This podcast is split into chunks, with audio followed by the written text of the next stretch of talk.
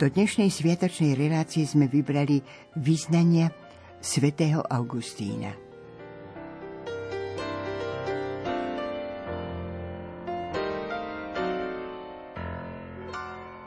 Pamiatke drahého priateľa, kniaza a básnika, Paľa Ušáka Olivu, ktorý zomrel mladý, pripisujem tento preklad ako výraz spoločných úsilí a plánov. Jan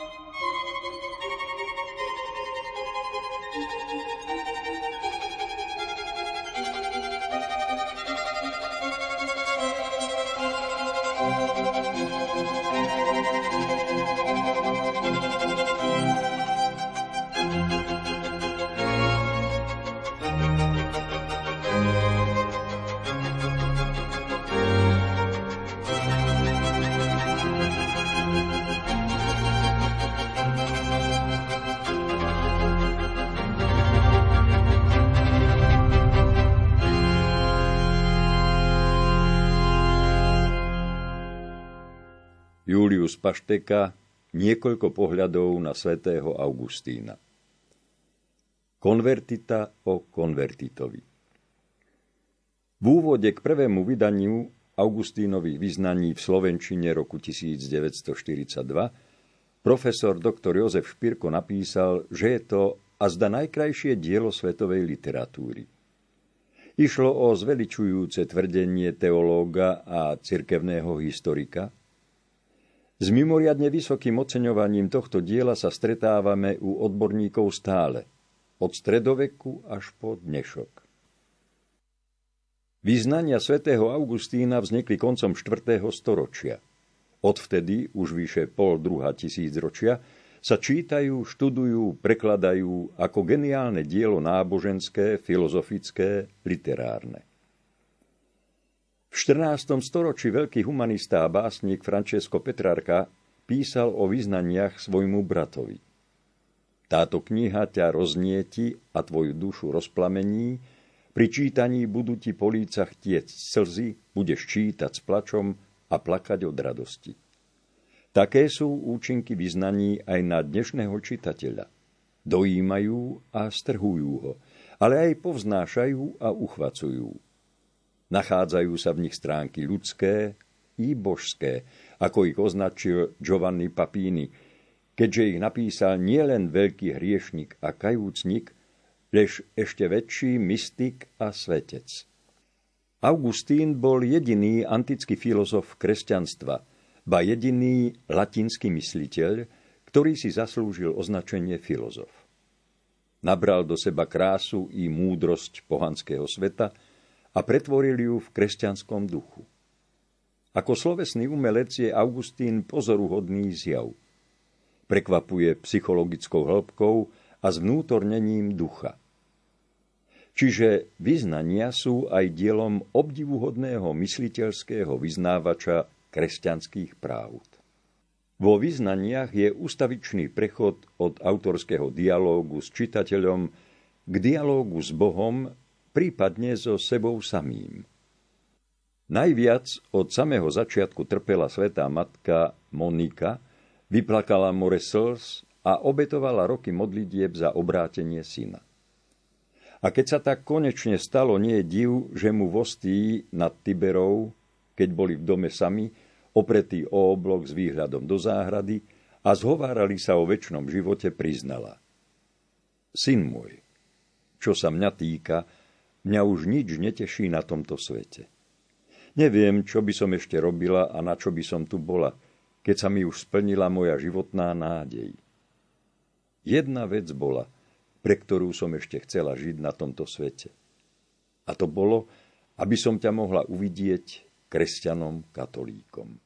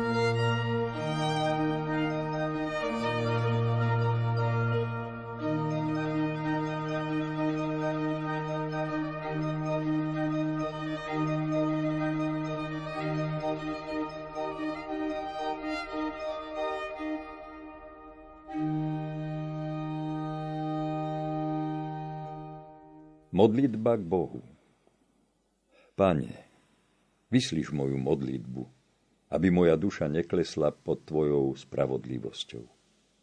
Aby som neprestal vyznávať Tvoje milosrdenstvo, ktorým si ma vytrhol z mojich najhorších ciest.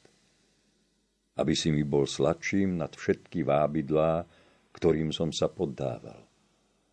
Aby som ťa miloval najväčšmi a uchopil ťa za ruku z celého srdca, aby si ma vyslobodil z každého pokušenia až na veky. Hľa, pán a kráľ môj, Tebe nech slúži všetko, čokoľvek som sa ako chlapec naučil. Tebe nech slúži moja reč, moje písanie, moje čítanie a moje rátanie. Lebo keď som sa učil márnostiam, ty si ma karhal a odpustil si mi moju hriešnú záľubu v nich. Pravda, naučil som sa potom veľa užitočných slov, ale tie by som sa bol mohol naučiť i bezpečnejšou cestou, po ktorej majú kráčať chlapci. thank you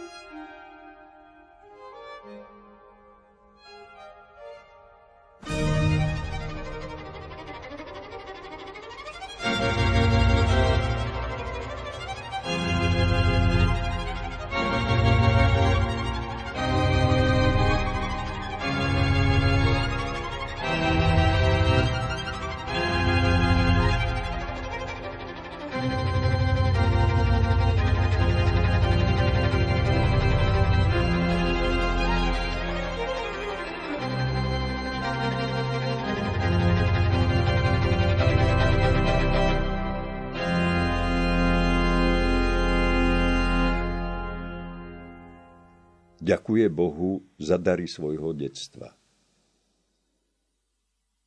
Pane, Tebe najvznešenejšiemu a najlepšiemu spasiteľovi a vládcovi vesmíru, Tebe, Bohu nášmu, musím ďakovať aj vtedy, keby si mi bol len detstvo dožičil.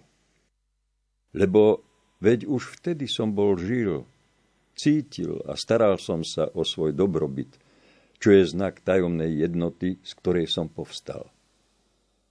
Vnútornými zmyslami som dával pozor na vonkajšie zmysly.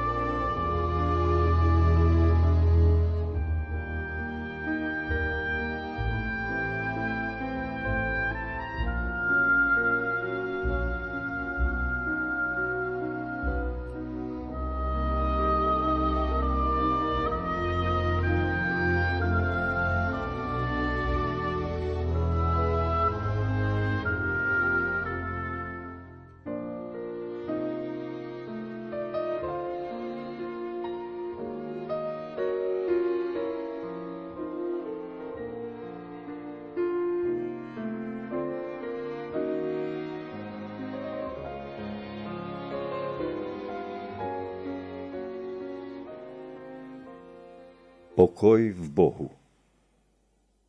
Kto mi rozviaže ten úzol tak veľmi zamotaný a zachlpený? Hanebný je, nechcem už naň myslieť, nechcem ho ani vidieť.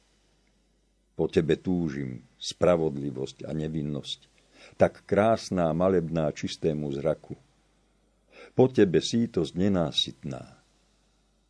V tebe je úplný pokoj a neporušiteľný život. Kto vstupuje k tebe, vstupuje do radosti svojho pána. Ten sa nebude báť ničoho a bude sa mať veľmi dobre v dobre samom. Ďaleko od teba som zašiel a blúdil, Bože môj. Ďaleko som bol od tvojej pevnosti vo svojej mladosti. Ba stal som sa krajinou veľmi pustou.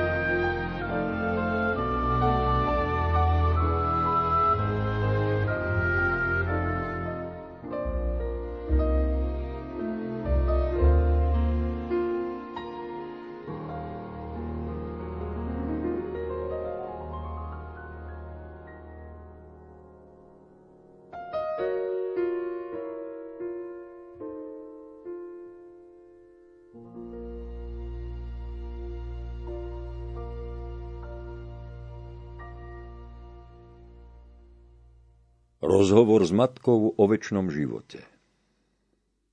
Keď sa priblížil deň, v ktorom mala opustiť svet, deň, o ktorom si vedel ty, ale nie my, stalo sa zaiste tvojim riadením, že sme zostali sami.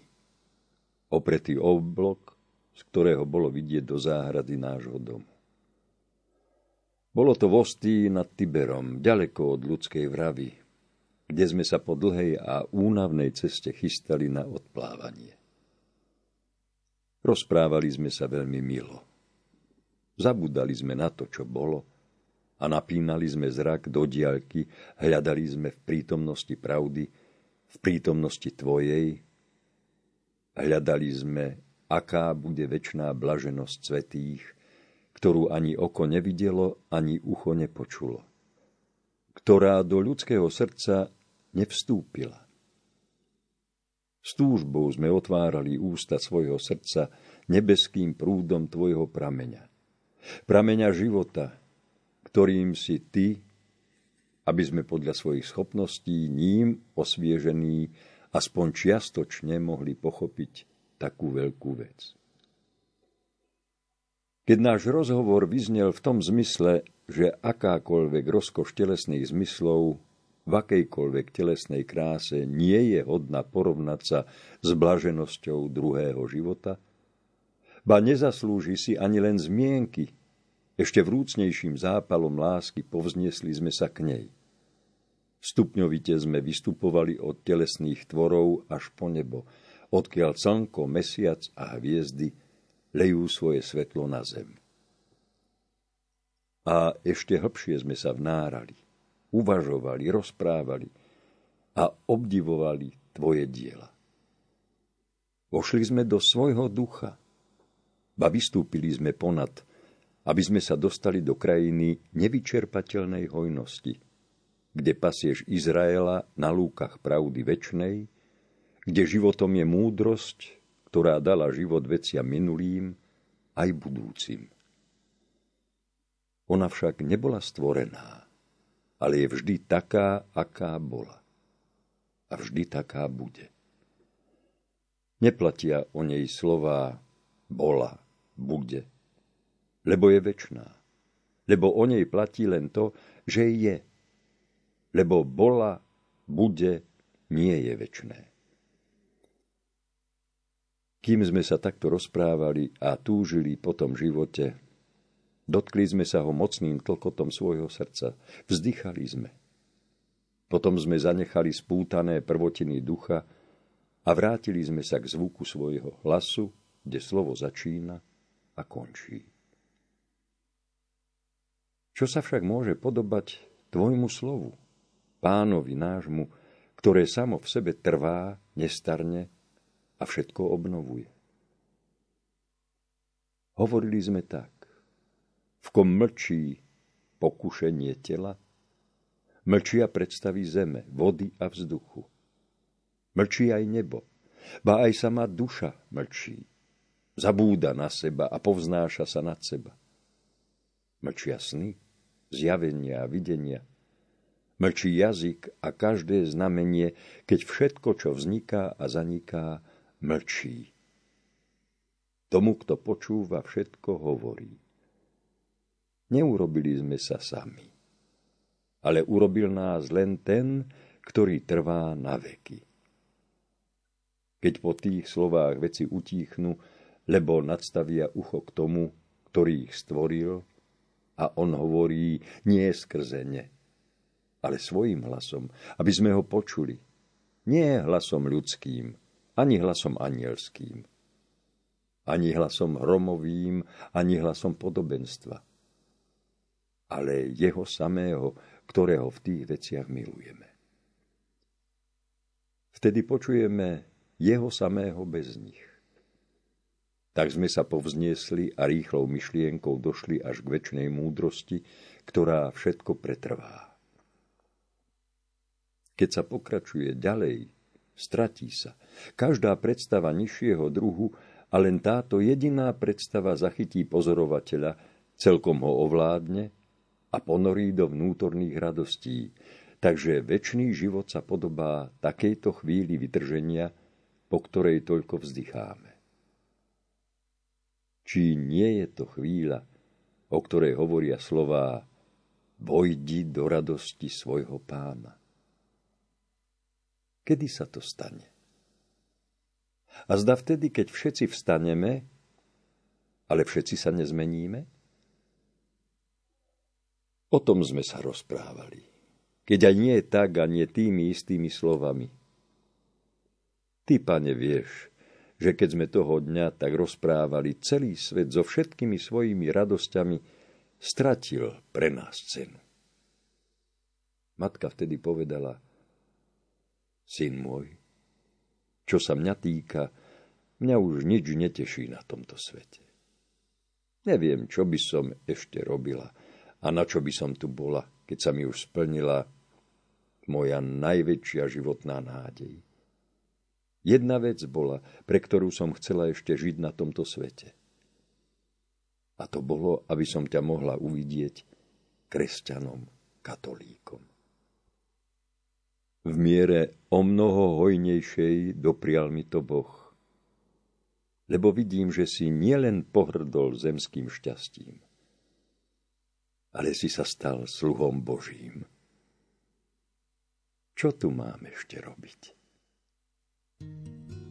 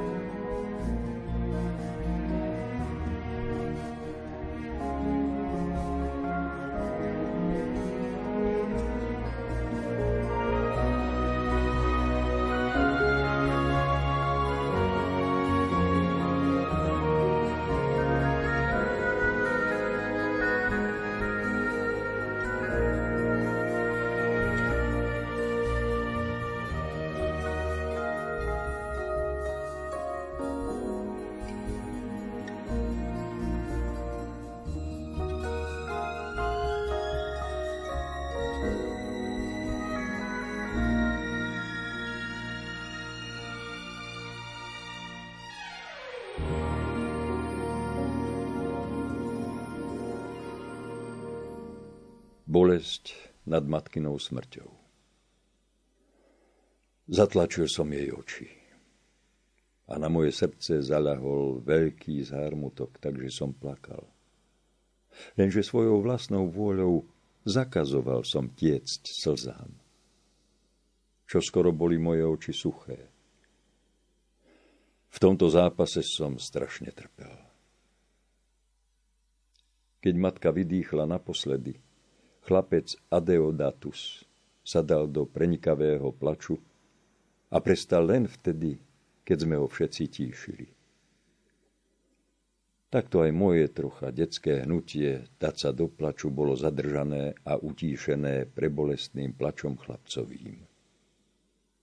Pokladali sme za nevhodné pochovávať zomrelú s plačom a nariekaním, lebo tak sa oplakáva nešťastná smrť alebo úplný zánik zomierajúceho.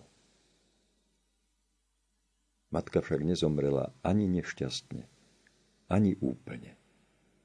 O tom sme boli presvedčení pre jej bezúhonný život a pre jej ozajstnú, nepretvarovanú vieru.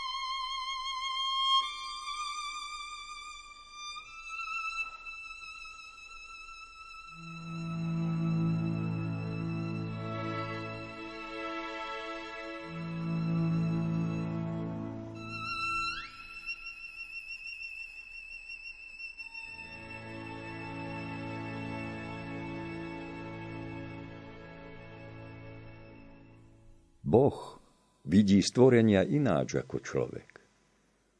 My vidíme tvoje diela preto, lebo sú.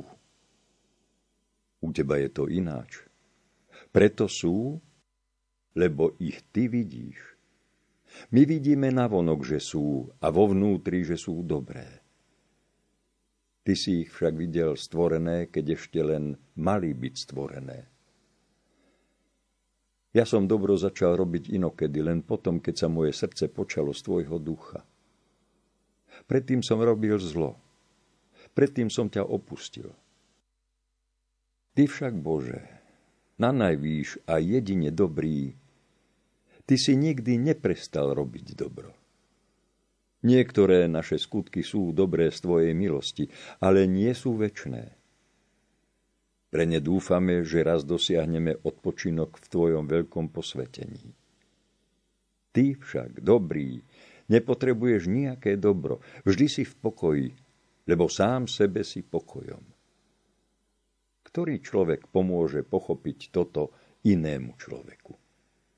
Ktorý aniel anielovi? Ktorý aniel človeku?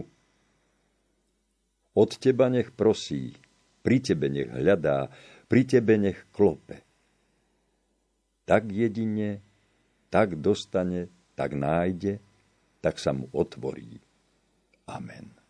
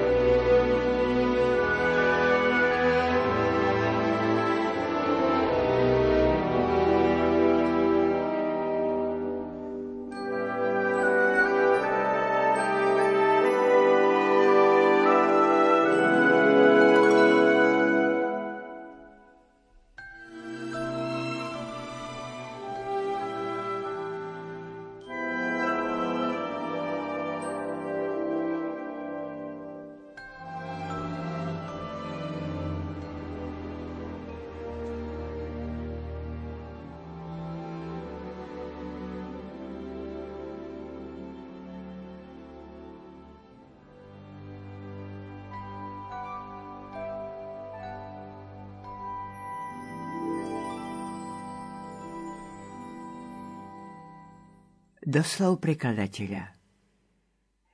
Napokon prichodí aj mne povedať slovo. Jediné slovo vďaka. Predovšetkým vďaka Bohu, že mi dožičil toto dielo nielen začať, ale aj dokončiť. Vďaka veľa dôstojnému pánovi, profesorovi doktorovi Jozefovi Špírkovi za to, že napísal láskavo úvod k prvému vydaniu knihy. Vďaka veľa dôstojnému pánovi profesorovi doktorovi Valentínovi Kalinajovi, ktorý ochotne prezrel preklad a prispel hodnotnými pripomienkami v otázkach textu aj poznámok. Vďaka mojim priateľom, Paľovi Ušákovi Olivovi, Števovi Šelingovi, Jankovi Silanovi, Mikulášovi Šprincovi, ktorí ma povzbudzovali a pomáhali mi, aby táto kniha uzrela svetlo Božie aj v našej slovenskej reči. Pri prekladaní som kládol hlavný dôraz na prehľadnosť, zrozumiteľnosť a pokiaľ možno aj doslovnosť. Pravda, pokiaľ ide o doslovnosť, to vždy nešlo, lebo čas, v ktorom Augustín žil, je ďaleko od nášho a spôsob jeho reči je nám dnes už veľmi cudzí. Nie je to krása reči a literárneho slohu, ktorú u neho obdivujeme. Augustín nie je veľký pre svoj literárny sloh, ale pre svoje duchovné hodnoty. Krásu ducha, krásu vnútornú, hlbokosť myšlienok, až nadľudskú pokoru, a nevýslovnú lásku k Bohu, ktorá sa valí v mohutných prúdoch z preplneného Augustínovho srdca na zem a zavlažuje ju svojim hojným požehnaním. Nižná Lipnica na Orave 15. júla 1941 Jan Kováč